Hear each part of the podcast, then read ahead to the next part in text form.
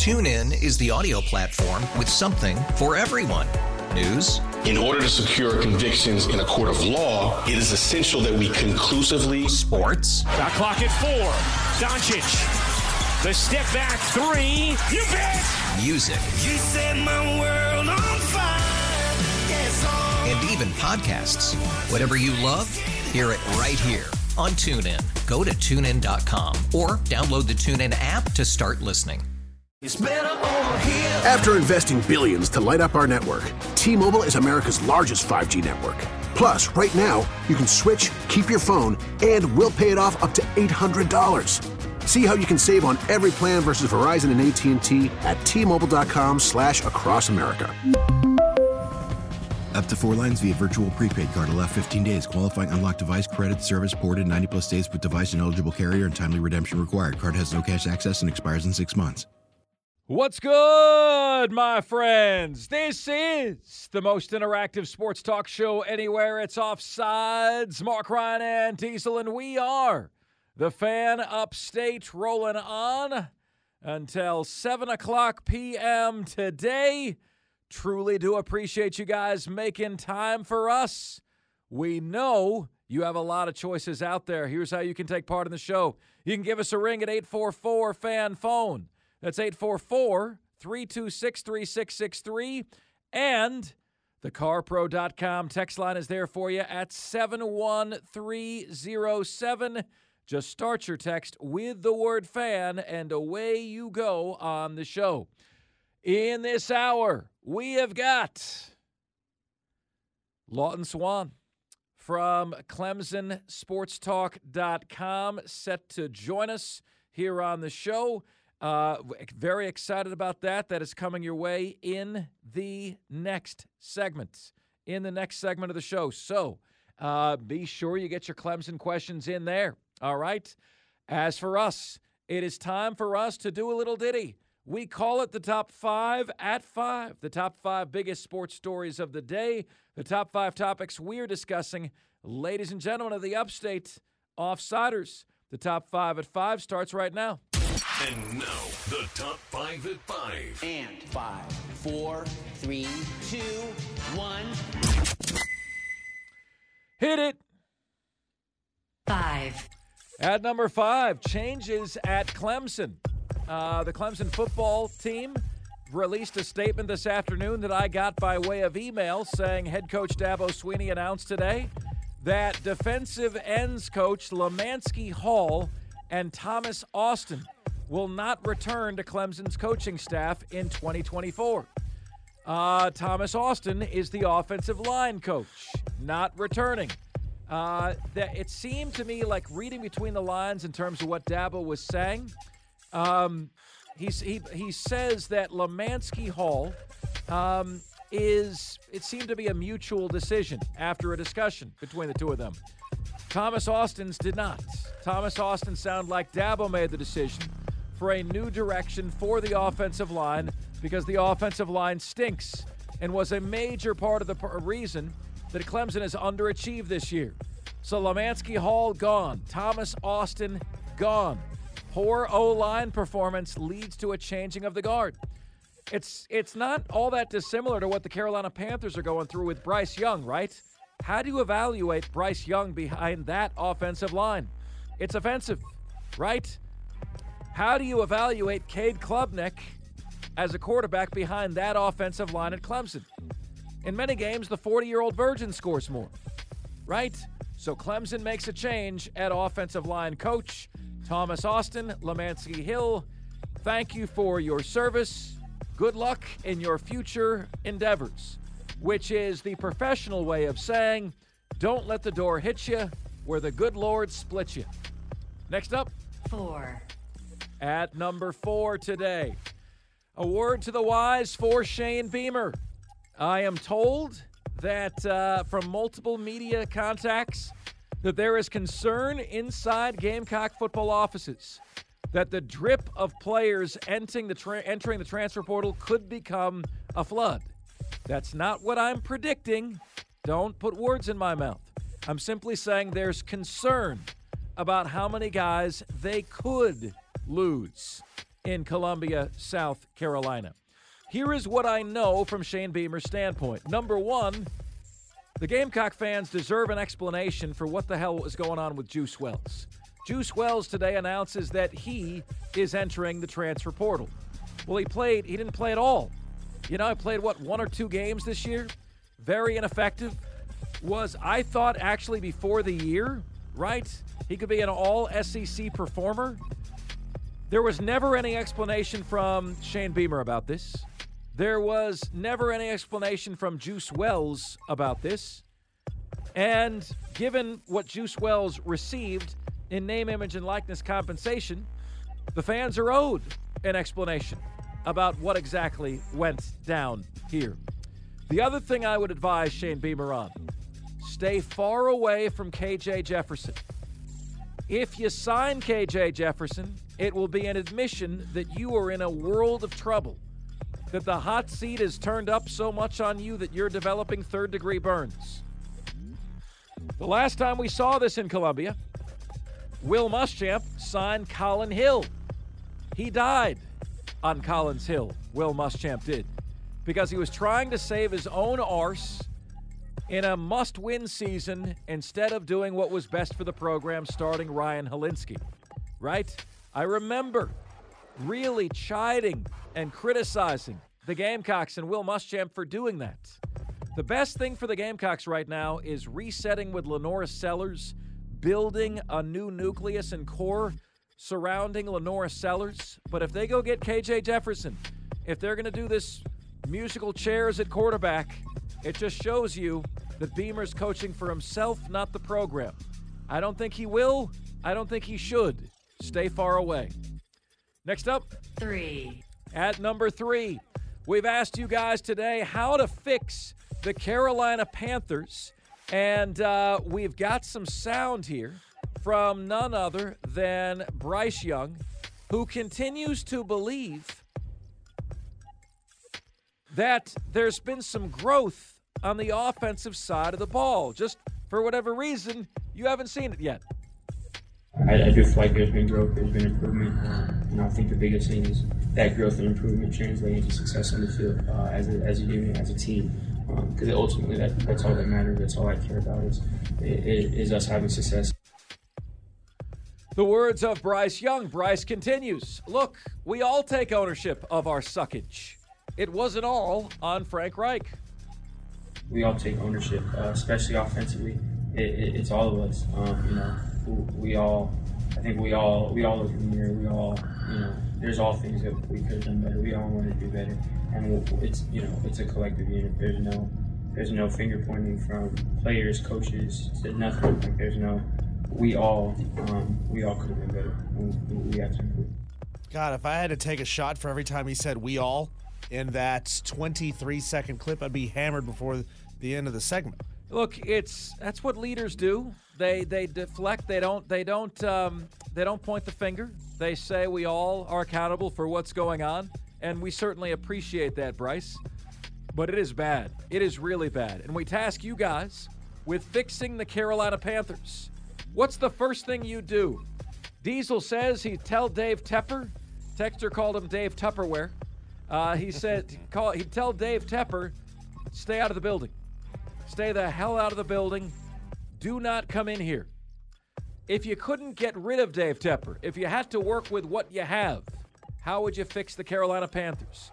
When you consider the fractured relationships between them and their own city in Charlotte, fractured relationships between the Carolina Panthers and the state of South Carolina. Used to be, you'd get a lot of response talking Carolina Panthers here. Hasn't been the case in two or three years over these parts. You got to mend those fences. You got to put a winning product on the field. My first call would be to Jim Harbaugh. Jim Harbaugh's representatives called Dave Tepper last year. Dave Tepper did not return the call. Beggars can no longer afford to be choosers. Jim Harbaugh is a little prickly, is an old school coach in a new school era, but all he does is win. I think Jim what. Harbaugh might have enough of a stubborn streak in him to stand up to Dave Tepper and, and say, Your way sucks, Dave. I'm here now. We're doing it my way. I don't think any of these other guys, I, I think Frank Reich is too nice. Yep. Uh, you get a younger, uh, a coordinator that might come in to take the job. They're probably going to be intimidated by their boss and their owner. Like Jim Harbaugh could probably care less if you fire him. That's why you need Couldn't him. care less, I should That's say. why you need him. You need someone with a cachet to go toe to toe with Dave Tepper to challenge Dave Tepper, who uh, somebody who doesn't need Dave Tepper's money. That is Jim Harbaugh, and the word circulating around Ann Arbor is that this could very well be Jim Harbaugh's final foray into college football. This particular offseason coming up. Next up, Two. all right, so what do we know right now? We know that Sean McGinn has entered the transfer portal at Clemson. We know that Bo Collins has entered the transfer portal at Clemson. Hunter Helms entered the transfer portal at Clemson. Mitch Jeter, kicker, South Carolina, entered the transfer portal. Juice Wells, transfer portal. Colten Gauthier, Tanner Bailey, also gone from South Carolina. Uh, we do have knowledge on all of these transfers, and we're keeping a keeping our finger on the situation to let you guys know all that is going on right there. I think the Juice Wells news particularly ticked a lot of people off, considering the fact that he was unavailable the entire season. Okay? And then last week announces that he's not going to play against Clemson, but he's not going to declare for the draft, and he'll be back next season until he isn't. Right? You can't come out and say that and then peace out. That's a major, major problem. And I was I was thinking about this, folks. It's like, how is it even fair for us to judge Billy Napier, for us to judge Shane Beamer, if they can't even control what's going on with their rosters right now? Those rosters are in shambles, my friends. Complete and total shambles.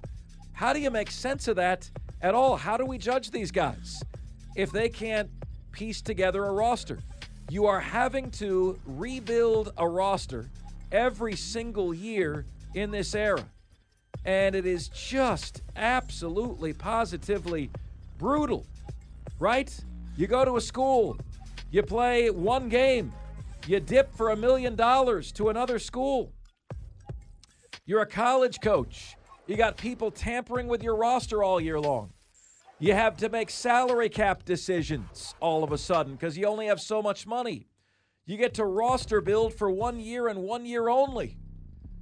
Ryan Day, the coach of Ohio State, said it would take him $15 million a year just to keep his roster together.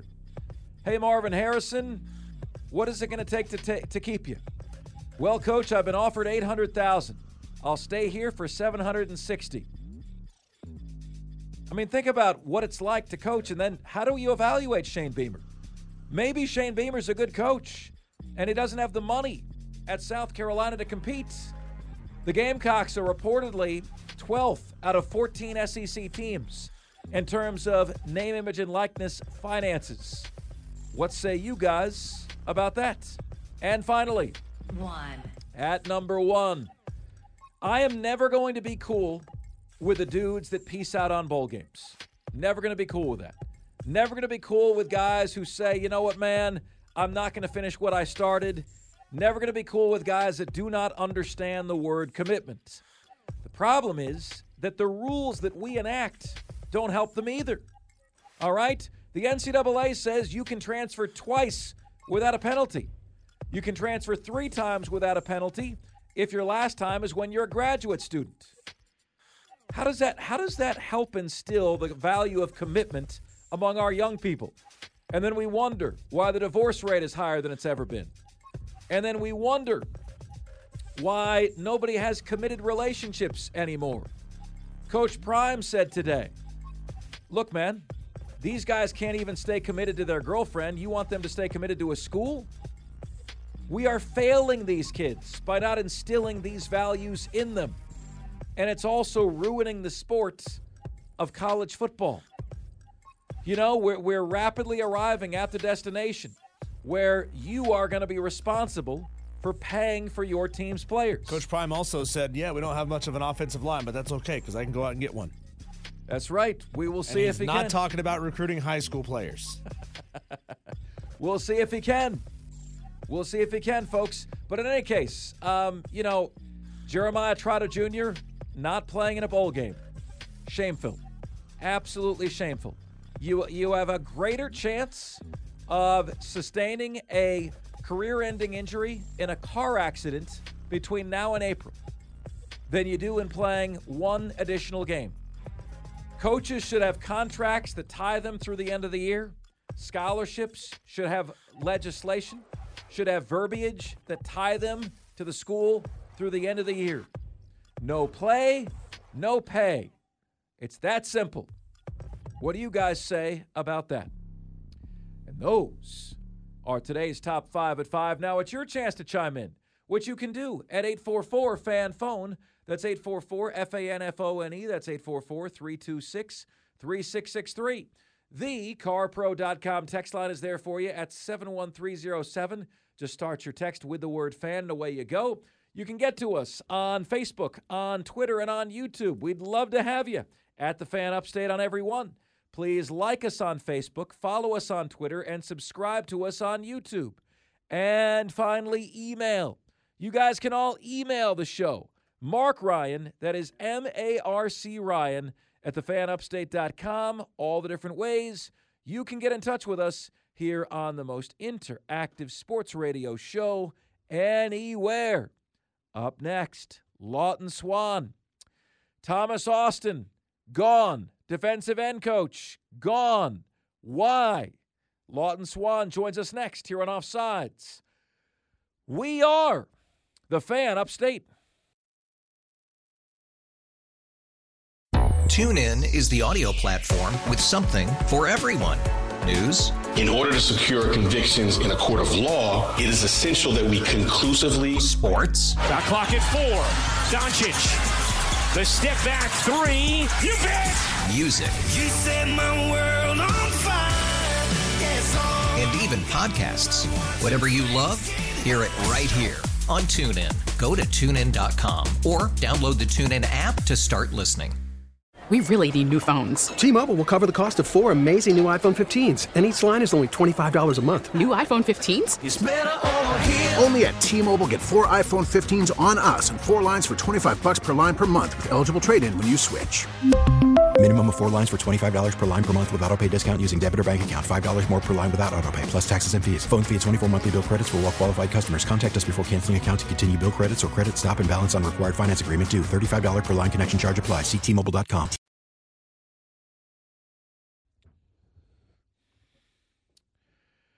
It's offsides. Marc Ryan and Diesel. We are the fan upstate rolling on until 7 o'clock p.m. today. Hope you guys are having a great one, man. Always do appreciate you making time for us, as well as our next guest, Lawton Swann from ClemsonSportsTalk.com on Twitter at Clemson Sports. Um, Lawton, you know, it's interesting. I never heard you say that I would replace Lemanski Hall and Thomas Austin. Yet that is what happened today. That's that's not to say that you got a call for anyone's job or anything, Lawton. I'm just curious if if you feel these changes were warranted. So I did mention on my show uh, that I thought Lemanski Hall could be a move, and this was probably I don't know, man, maybe a month or so ago, because I think Nick Eason can do that job uh, very well with both the defensive uh, tackles and the, the defensive ends. So I, I think that's a spot where when you're looking at the the sheer numbers and trying to figure out what you're going to do with your staff, that's a, an opportunity to maybe trim and add, right? So that was one. And I'm, I'm not saying in a bad way, like I thought Lemanski did a poor job, but I just think uh, I like to consider myself an efficiency expert. And if you got a guy that can do the job that two people are currently doing, uh, you can afford to make the move that Dabo Swinney and, and the staff did there. I don't know where they'll go uh, in terms of that. I, I don't necessarily believe they'll follow it up with a defensive ends coach. I think you could see. Uh, my suggestion would be uh, if you want to try to figure out how to get Jeff Scott back in the program, which I know a lot of people talk about, is say to Jeff Scott, look, we're going to make you a special teams coordinator. It's a little light, a little bit lighter lifting, if you will, on the day-to-day basis for game planning and stuff. and then get him back into recruiting. And you know he's in the upstate. Obviously, he wants to raise his kids, but that would be my consideration on that front. Um, and, and then the offensive line. You know, if Walker Parks doesn't get hurt, how does the season look? I will say it, it doesn't feel like Tristan Leigh's developed the way people would have liked. Uh, obviously, Mitchell Mayes getting into Porter. Uh, Bryn Tucker hasn't really panned out. I mean, there's been a lot of guys that haven't worked out. And I think Clemson was a little bit spoiled by Robbie Caldwell's run. The fact that they brought in a guy like Mitch Hyatt and he could start right out of the gate.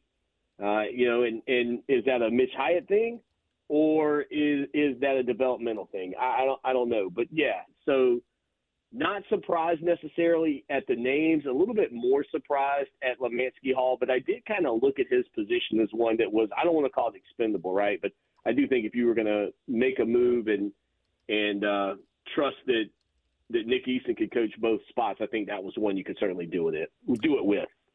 Lawton, you know, we all know that that an offense of any team lives and dies by how good its offensive line is. Can you block? Can you protect? I mean, if you can't do those things, you're unlikely to be successful in anything really that you're trying to do. Uh, you know, and if we can agree upon that, grade Garrett Riley's performance this year because I think a lot of Clemson fans expected to see that high-powered TCU offense come in and be improved based on just talent level at Clemson supposedly being higher than it is at TCU. So, uh, give me a grade on Garrett Riley this year. Are we are, are, we taking out wideout injuries and all that too? I mean, are we just talking well, and everything? I, yeah, I mean, I, I look, I, I, know that key injuries can really affect a team, but uh, everybody's got injuries. I tend to diminish the the quote unquote injuries argument because everyone has them, and anybody who argues injuries is really saying we have a lack of quality depth because the next guy up behind him just wasn't ready to go. Yeah, I think from a standpoint, I'd probably go B minus, C plus, somewhere in that range. Um, I, I went back probably six or seven games into the season and just threw on some of the TCU matchups, and I can't remember if I was talking with you guys or another radio show about it, but as I was watching it, there were some things that I saw in that offense a year ago that made me go, how much of the calls on a day by day basis at TCU were also made, you know, with Sonny Dykes kind of having his hands in the offense as well. So there was a little bit of that, but I, I don't think it was, you know, it wasn't a glowing A plus performance by any means. Uh, but I don't think it's down in like the D category. I think they're, you know, you had a young quarterback still trying to get a new system under his belt. You've got a coordinator coming to a new team in a new league, trying to make sure that he's got the, the pieces all in place. So, yeah, I think a B minus C plus probably is fair for year one. Lawton Swann joining us. Lawton, uh, you and I have discussed at length Cade Klubnik. Where are you in terms of, you know, like it was clear to me, by the way, that towards the end of the season, Clemson's strategy was to make him the, the dreaded game manager. Because with that defense, with that defense, right, if he doesn't screw it up, uh, they can play with anybody, right? Clemson can play with Georgia. Clemson can play with Alabama, Oregon, Michigan, if the offense doesn't screw it up. So, from, from your in terms of what your gut's telling you, Lawton, to what degree is just Cade who he is? Like, how do you amend poor decision making that repeats itself over and over again? That's tough. I'll, I'll say this: there was. I'm not going to lie to you. I was in the press box at Williams Brice, and it was in the third quarter. I think maybe just after Clemson, you know, took the 16 to seven lead. So early, early third quarter mark, I looked at the guy sitting to my right, and I said, if I'm Clemson, I wouldn't throw this ball again. And then there were a couple of formations where they ran out five wide, and I was like, what are they doing? Then they'd motion, you know, Will Shipley into the backfield, and I was like, okay, that's the spirit. That's what you want to do. So, uh, yeah, the game manager uh, thing, I haven't heard that one about him, but it did feel that way a lot on Saturday in Williams Brice Stadium because I felt like, you know, the, the, the team, you know, Clemson really didn't feel like South Carolina could move the ball on them, so they didn't feel compelled to necessarily try to do it themselves. Um, you know, I, I think there's still been some moments, right, where you watch him and you see the kid that you saw the first time that he really had his opportunity in that ACC championship game against North Carolina, where he makes some throws into traffic across the middle that you go, man, that's a that's a great pass. And then there are these other moments, Marc, where you go, you know, it, it's it's head scratching. And so I, I don't know what the the timeline will be for him next year to really kind of showcase himself. I don't know what they'll look for in the portal, but the thing you know next year that Clemson will definitely have is a guy in Christopher Vizzina that they don't have to fear ripping the red shirt off, right? Like it, it's it'll be a, a battle between those two guys. Uh, if there's not somebody else in the mix, and I do expect them to go out into the portal and get somebody because Vizzina, you know, won't be somebody that they're going to try to redshirt. I mean, they're going to try to get him in there and play him. So uh, that would be my thing. I, I think you probably, you know, Kelly Bryant. Let's look at the Kelly Bryant situation.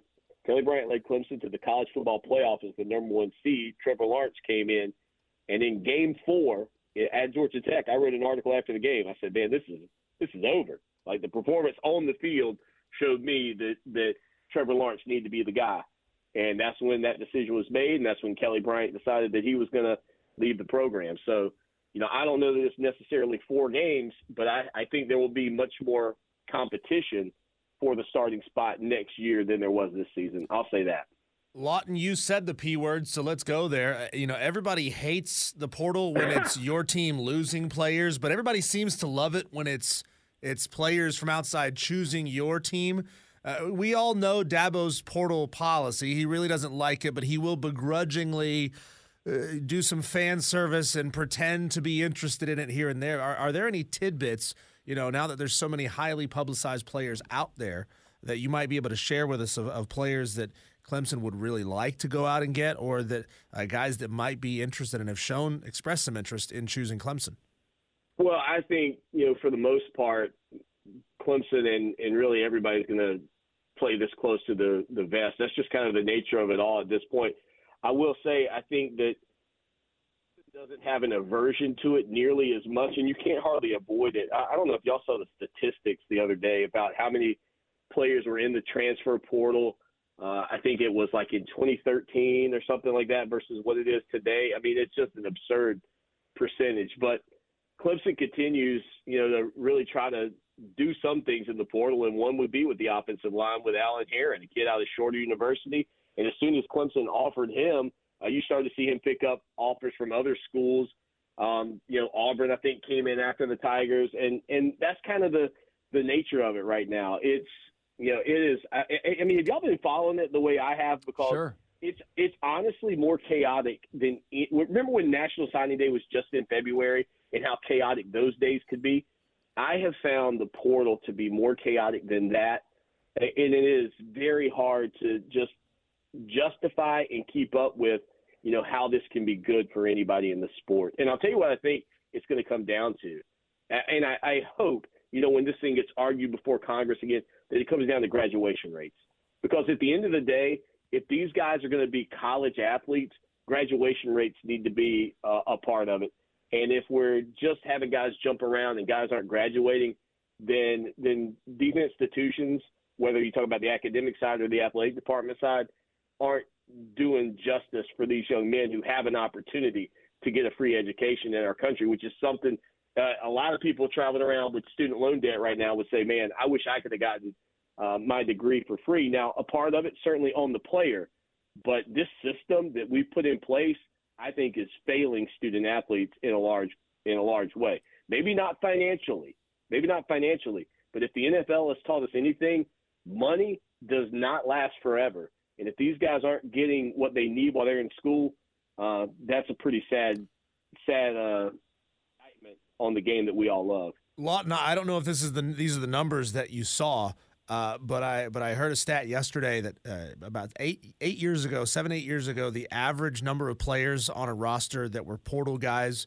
was about seven percent, and it's estimated that next year the average team will have twenty percent of its yeah, roster being portal guys. Yeah, which is just absurd. It's a, when I was yeah yeah go ahead go ahead go ahead Lawton. So I was going to say like when I was in school if you transferred in conference, if I recall correctly, you you sat the year and you lost it. So if you left Clemson in in football as a sophomore and you went to North Carolina, you sat that year, and when you played, you were a, a, a senior. And Tim Beret was on my show today. He was telling me in the SEC, uh, it was two years that you had to sit out. It's it's insane to me that uh, that you know we don't see what we're doing to young people by failing to instill the value of commitment. That same lack of commitment will be seen in higher divorce rates. Will be seen in a lack of committed relationships. Will be seen in your word meaning nothing, right? Um, and it'll be seen with kids piecing out of bowl games. And it's just unbelievable to me that that you know the NCAA feels as though two free transfers is actually good for the kids, instilling commitment, working through adversity instead of leaving adversity. It's just it's mind-boggling to me, Lawton. It really, really is, and it's disgusting. And you know, it, it, it results, Lawton, in us having to evaluate guys like Billy Napier and Shane Beamer and not so much Dabo, when you know so much of what's going on around them in their programs they have no control over.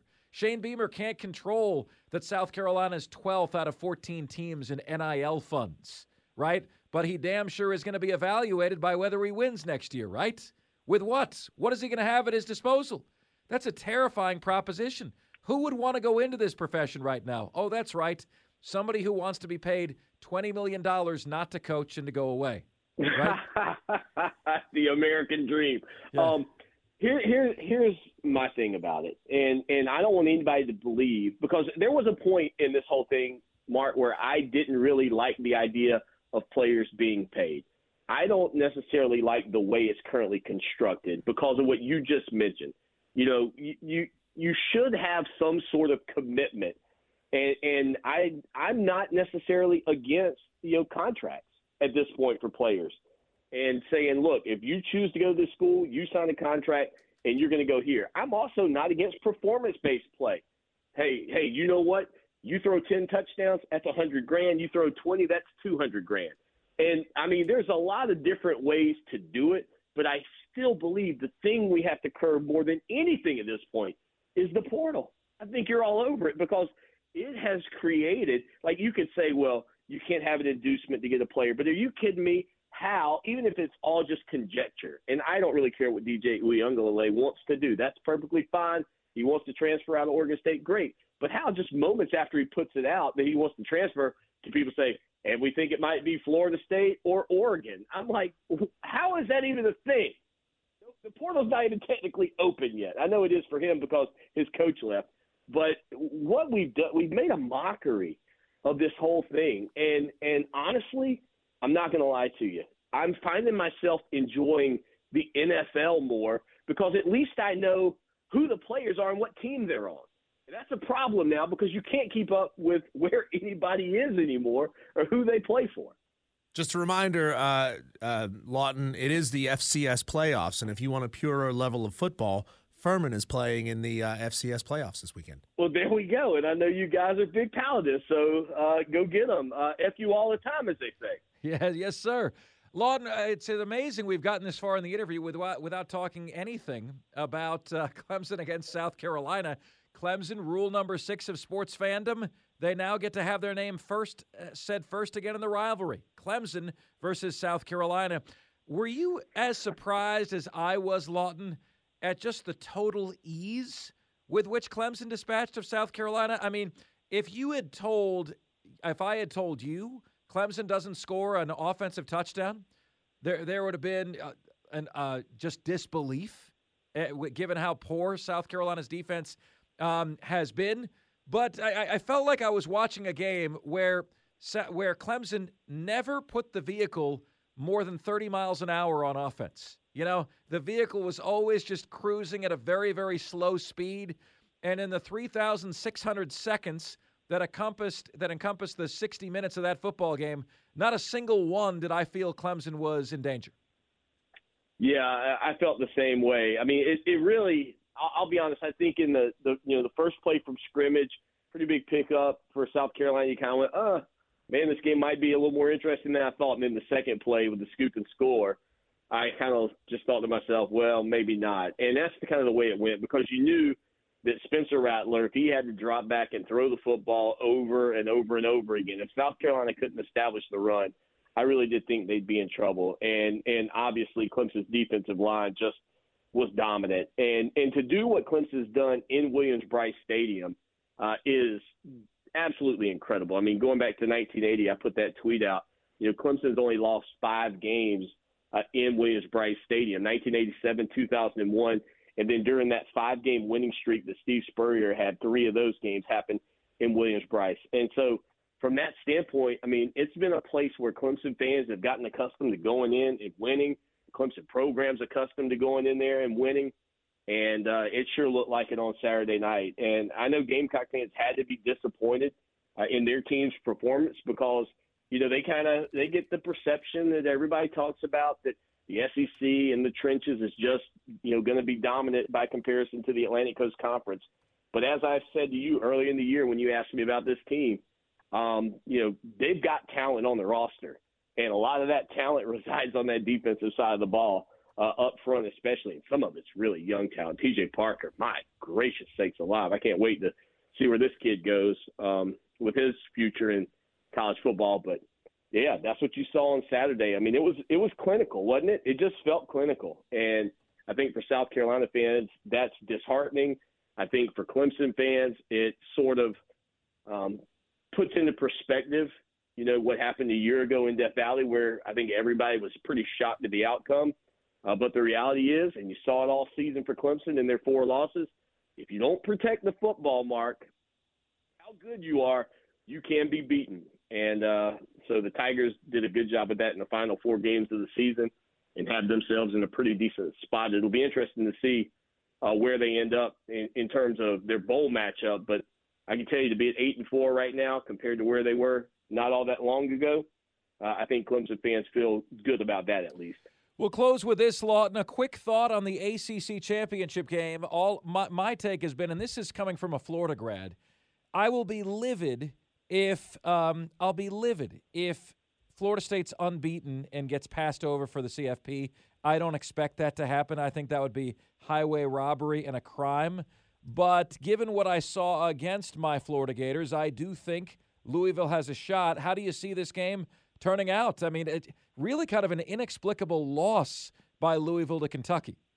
Yeah, the kick return really was not not necessarily a backbreaker, but that's I mean that's that's a big swing in a ball game, and I think that's a part of why they were on the losing end for sure. But yeah, I'm like you. I I just obviously without Jordan Travis, not the same ball club, and uh, that's the same for everybody across the country. When you lose, you know, your starting quarterback, there's going to be a bit of a drop off. I, I think that the performance this weekend will be key uh, because if Rodemaker, you know, if he if he looks the part, I don't know how you can't put them in if they're undefeated.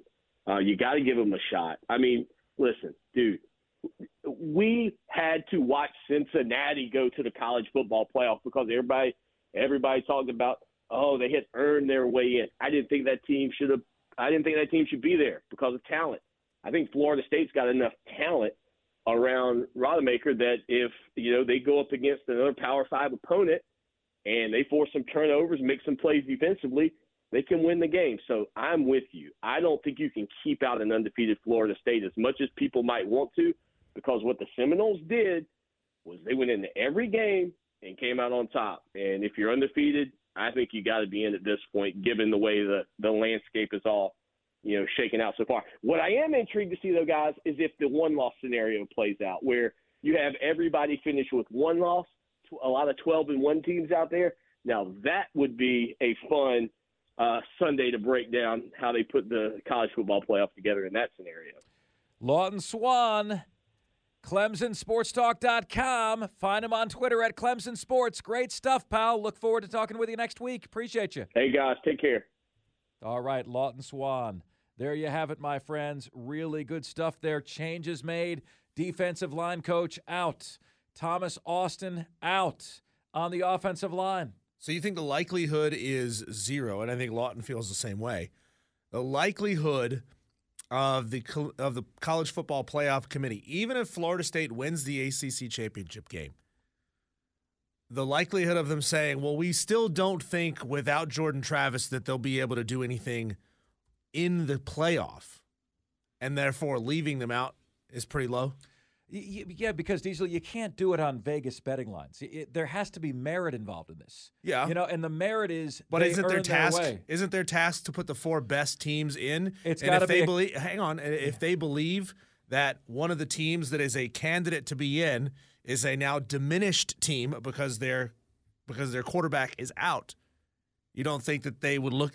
I'm just trying to. I'm just saying I don't put it past them to not do that.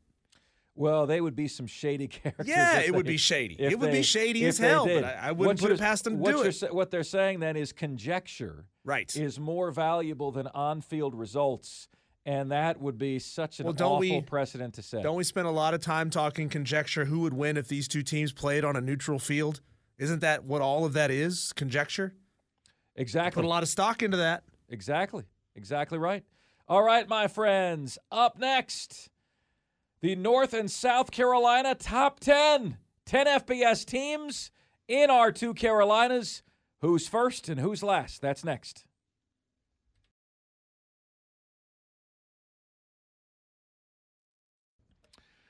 Offsides, Marc Ryan and Diesel. We are the fan upstate. A texter says something I totally disagree with. He said, Marc, you said you're never going to be cool with players who skip out on bowl games.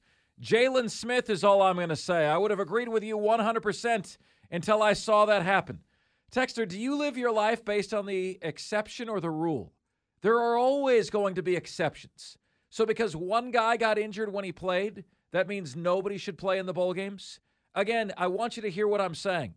These guys that are skipping out on bowl games have a greater chance of sustaining a career ending injury in a car accident between now and April when the NFL draft takes place than they would playing in one more bowl game.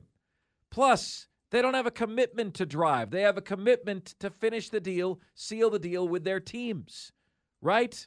You know, this whole notion that bowl games don't matter, this is a social media creation. They matter to many people. They matter to me. But you remove the value when the best players don't play. So please don't give me one example. There's always going to be one example. You think kids would play in bowl games and no one ever gets hurt? Of course, it's football. Yeah, but uh, Texter, you also have to think about the player who played in a bowl game, who balls out and uh, is able to improve his draft stock by playing really well on a big stage. You know, a guy that, and I'm just making this up here, a guy that could have been a high second round guy is now a, a low first round guy because he looked really, really impressive in a bowl game. We you hear it all the time on draft shows. They talk about, oh, this guy looked really good in this particular game or in this bowl game.